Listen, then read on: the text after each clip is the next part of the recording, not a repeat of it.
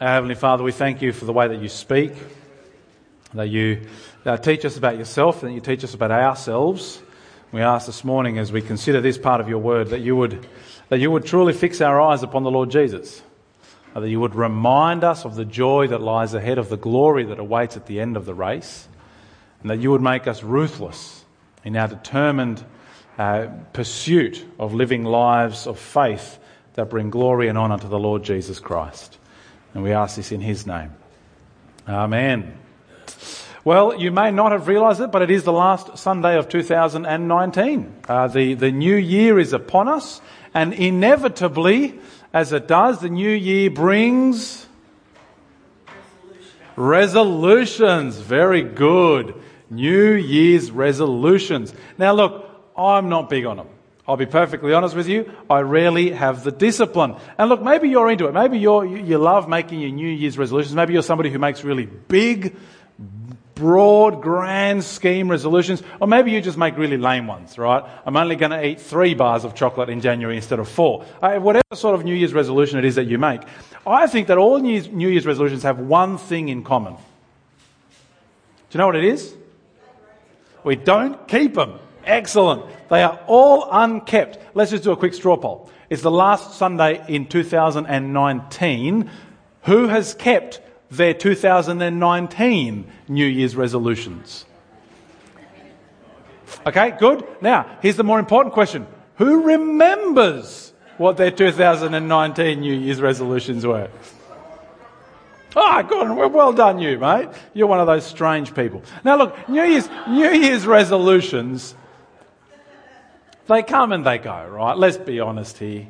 But there are certain things as Christians that ought to always be present. They're not the sorts of things that we focus on for a month or are going to plan on doing for the next little while. Rather, they are the sorts of things that define us. The character that we are supposed to have. We ought always to be aspiring to be a certain kind of people. And really, what I want to do today, I was thinking, right, we're kicking off the new year. What are we going to do? What I wanted to do today was nothing more and nothing less than get us to fix our eyes on Jesus. To remind you, to remind myself of what sort of people ought we to be.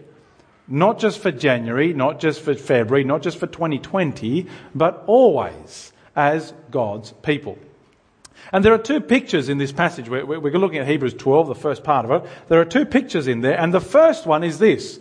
The sort of people that we are is marathon runners. Is that how you see yourself? You're a marathon runner? well, it's right there. It's in that picture, right? Chapter 12 in Hebrews and verse 1. Therefore, he says, since we are surrounded by such a great cloud of witnesses, let us throw off everything that hinders, the sin that so easily entangles, and let us run with perseverance the race marked out for us. I find that a very apt picture. It's very appropriate. It really does capture what life is like. Because you think about a long running race. Well, it's long. It's hard. There are hills, maybe some really, really steep ones. You run through heat, you run through cold. In our environment, you're running through smoke. As you run, there is competition. In fact, in the Christian race, more than half of the participants are running the other way. And they're constantly telling you, you're going the wrong way. Stop, turn back. Your own body fails. Your brain tells you to give up. The Christian life really is like a marathon, but it's a marathon that other people have run before us. It's a very cool picture. I really like it. Verse 1 again, therefore, since we are surrounded by such a great cloud of witnesses. Chapter 11 in Hebrews is just a long list of some of the heroes of the Bible. The people who have gone before us and lived lives of faith, of trusting in God. And the picture of the marathon here is as if we are surrounded by them. The, the, the, the, course is lined by those who have already finished the race, and they are cheering us on. You can do it. Persevere. It's not long now. That hill up ahead, it's a hard one. I got through it. You can too. Trust God. He'll get you there. It's an excellent picture that those who have come before us still speak even though they are dead, still cheering us on. It's as if they are our pace setters. I only learned about this recently. I've got some mates who do run marathons. They, they're a little bit crazy, but they sort of regularly. A marathon is 42.2 kilometres, in case you didn't know, right? They will run one race and do that distance. But in the marathon, the, the organisers employ pace setters. So these are people who can run a marathon very quickly and they get assigned a time. So, like, okay, you are going to run at 5 minutes 30 for every kilometre. So, if you're in the marathon and you want to run the marathon and you want to set a particular pace, you're like, okay, I really want to run 42.2 kilometres at 5 minutes and 30 seconds per kilometre. You don't have to think. You just look for that particular pace setter. They, they, they somehow signal who these guys are, and you just go and plant yourself behind him and just run after him. What do they do, Steve? How do you know who the pace setters are? They've got a flag in a backpack. There you go. And you just follow the flag and you know you will run the pace you're supposed to run at, right? It's like these guys, the cloud of witnesses, they're our pace setters. They're the ones telling us, you're doing well, keep going, keep going. This is the pace you need to be at. You're flagging a bit. You're starting to drop behind. Pick it up, pick it up. Now, marathon runners are pretty driven people. They're rather ambitious. I don't know if you've ever met someone who regularly runs marathons. They are disciplined. They are, everything bows before the altar of the marathon. That's not quite the right way of putting it. I know Christians who run marathons, right? This isn't their God, but, and if I'll be honest, that's not me. I'm, I don't have that level of, of drive, of ambition. I'm, I'm much more of the, eh, that'll do kind of a guy. And yet, when it comes to the Christian race, when it comes to running this marathon, we need to be proper marathon runners. You see what he says again in verse 1? Since we are surrounded by such a great cloud of witnesses, let us throw off everything that hinders and the sin that so easily entangles. You ever seen a marathon runner wearing one of those fun suits? I mean, you see them at City to Surf, right? The, the, the big clown suits or the outfit or whatever. You never see a marathon runner in that. You never see a marathon runner wearing their, their rain jacket and gum boots and a backpack full of books. Thanks, Josh. That was excellent, right? You never see a marathon runner who sets out like that, do you? No, they are driven. They are determined. They throw off whatever might slow them down in this race. They also don't partake of performance enhancing drugs. At least if you're doing it properly. You don't cheat. As we move from the metaphor into reality, think of what that means for the Christian to throw off everything that would hinder that run, to remove from your life all the sin that entangles. It's so easy to just do the bare minimum. Ah, what can I get away with? That'll do. It's not going to harm me, is it? So, whatever, good enough. I mean, what's wrong with that? My kids do that all the time. What's wrong with that? I say, well, no, you can't have that. Well, what's wrong with it? Well, there's nothing wrong with it per se, but there's something better. How about that? That happens at breakfast time quite frequently. What do you want for breakfast, kids? A butter sandwich. Yeah, well, there's nothing wrong with a butter sandwich. It's food, you'll cope. But there's, there's so much better. Right? Have some protein, get some vitamins into you, run the race well. As Christians, we will often go, well, what's wrong with that? I can do that, can't I? It's not, it's not bad. Well, it's true. But is that in fact going to help you run at your best? Will it focus all of your energy and your love towards the Lord Jesus Christ? Now, we do well to audit our lives with that picture in mind, with the extreme dedication of the marathon runner, looking at all that we have and all that we are and all that we do, and think, how can I train and eat and, and dress and think to be the best runner possible? Or to put it in other terms, how can I live my life and finish this race with the most Christ exalting faith possible? That's what we want, isn't it?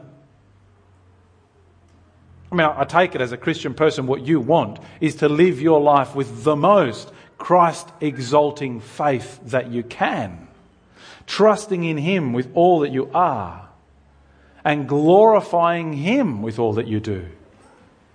Now, the answer that the writer to the Hebrews gives us, how is it that we're going to do that, is run the marathon with your eyes fixed on Jesus and run the marathon in discipline. So you've got to fix your eyes on Jesus. I, I, think that was one of the best kids' talks we've had, Josh. Thank you. That was excellent. And it was excellent because it proved the point so perfectly. The one who had their eyes fixed on the prize ran. Ran facing backwards, made a good effort of it, but was kind of challenging. And the other two didn't even start when you said go. It was perfect. Right? Have a look at what he says. Verse 2 Let us fix our eyes on Jesus the author and perfecter of our faith, who for the joy set before him endured the cross, scorning its shame, and sat down at the right hand of the throne of God. Consider him who endured such opposition from sinful men, that you will not grow weary and lose heart. Fix your eyes on Jesus. And fix your eyes on Jesus for two reasons. Firstly, because he's going to teach you how to run. He's an example of running. And secondly, because He is the point of running. He's the source of the joy that will keep us in the race. You see, Jesus ran the race too. Isn't it an interesting thought? The race that you are running, the life that you are living, the life of faith in God, Jesus lived too. Now, his race was unique. Right? There were things about his life that are never going to happen to us that aren't who we are. And yet at the same time, his race was our race. He had to live trusting his Father. He had to live a life of faith. And he lived a life of faith through some extreme circumstances. I mean, you, you think about what he had to go through, right? His race, his marathon led through the cross. How was it that he endured? What kept him going? Well, again, verse 2 let us fix our eyes on Jesus, the author and perfecter of our faith, who, for the joy set before him, endured. See, Jesus has his eyes fixed on what lay ahead, the joy that lay before. That joy was able to take him through the agony of the cross, through the despair of the wrath of God, to come out the other side and find the glory of sitting at the right hand of the throne. And see, like Jesus, we run sustained by that same joy that lies before us, the same hope of everlasting joy in God. You think about it, in one sense, it's the whole purpose of the marathon, the whole point of having us run through hardship to get to the end, is that somehow our joy and our love and our confidence and our satisfaction in Jesus might be displayed to everyone else who's running too. That they might want to join us as we run. I mean, you think about it. You're running the race and you're looking the right way. You can see the prize at the end and you're surrounded by floods of people running the wrong way. And they look at you and they see that you are running with joy, with determination, with confidence in God. And they have none of it. How easy to reach out and say, Turn around, come with me, run towards the source of joy, run towards Jesus. He is an example to us of endurance because of the joy that lies ahead. But he's also something greater. Jesus wasn't just an example. He was an example. He does teach us how to live. But he was so much more than that because he is, well, he's what we trust in. He is the one who is our joy. You see how he was described? They're the author and perfecter of our faith. The, the founder, the, the basis, and the completion of it. He is the one in whom we trust. You see, the joy that lies at the end of the race isn't just some abstract, oh, we'll be really happy joy.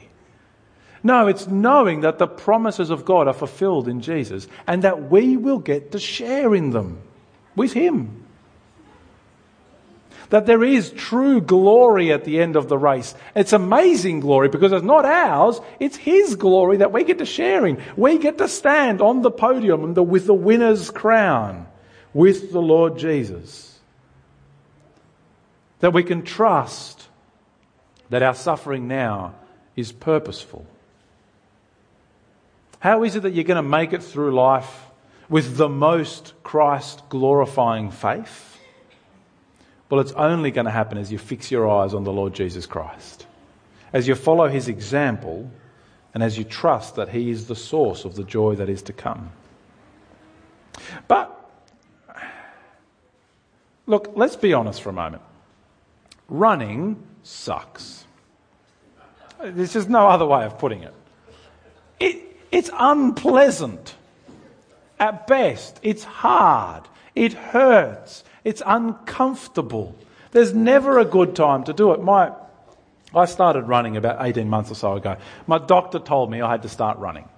Um, I, should have, I should have known better. He, he runs marathons. So he was slightly invested in it, right? And he said, you've got to start running. It's good for your health, right? All right, fine. Fine, Dr. Koo, I'll start running.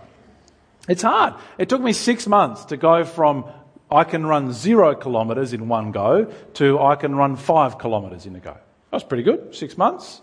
Um, it then took me another six months to where I could go from five kilometres in one go to 10 kilometres in one go. Although, admittedly, I've only done that once. I've only run 10Ks once, but you know. And the lesson I learned was that running sucks. It, it, it's long it's slow. It's hard. The only time I ever made any sort of progress was through suffering. You have to get up early. You have to go, I had to go three times a week or I would make no progress, whether I was sick or tired or just didn't want to. The only progress was through suffering. Now, the Christian life can be full of it, and it's very easy to lose sight of what it is that's going on. Now, the picture in our passage moves, it changes. It changes from a race to being about parenting. And I think that they're basically the same because the only progress that happens when you're parenting is through suffering. When, you've got to get up early and you're sick and you're tired and you just don't want to. It's long and slow and hard. Have a look at verse 7. He says, endure hardship as discipline. God is treating you as sons. For what son is not disciplined by his father?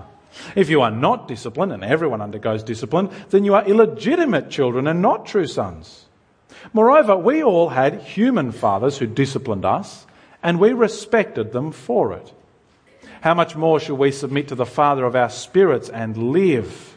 Our fathers disciplined us for a little while as they thought best, but God disciplines us for our good, that we may share in His holiness. No discipline seems pleasant at the time, but painful. Later on, however, it produces a harvest of righteousness and peace for those who have been trained by it. I, mean, I hardly feel like I need to comment, right? You, you, you get the picture. You, do you remember what it was like to be disciplined? It wasn't pleasant. None of us, nobody enjoys discipline. By its very nature, it is painful. Whether you, you, you're of the old school generation, where, right, where dad pulled out the wooden spoon, whether you're part of the modern ways of disciplining, where you get sent to time out, whatever it is, when you're going through it, it's hard, isn't it? You, you, don't usually understand what's going on. I don't like what's happening. Why is this happening to me? I want to do what I want to do, not what you want me to do. And yet, we can see, we can look back. Like, look, some of our parents may not have been very good at discipline.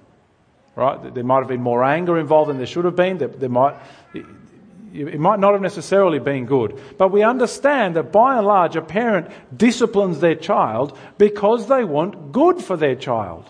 They want to grow them a certain way, train them into being a certain kind of human being. And if our parents were aiming to do that, who were flawed and sinful themselves, how much more is God doing that for us to make us the kind of people He wants us to be? Hardship Endure it as discipline. Hey, stop and think about your life for a moment. What's, what's hard right now in your life? We all have our own different kind of hardship. What's hard in yours? Maybe it's relationships.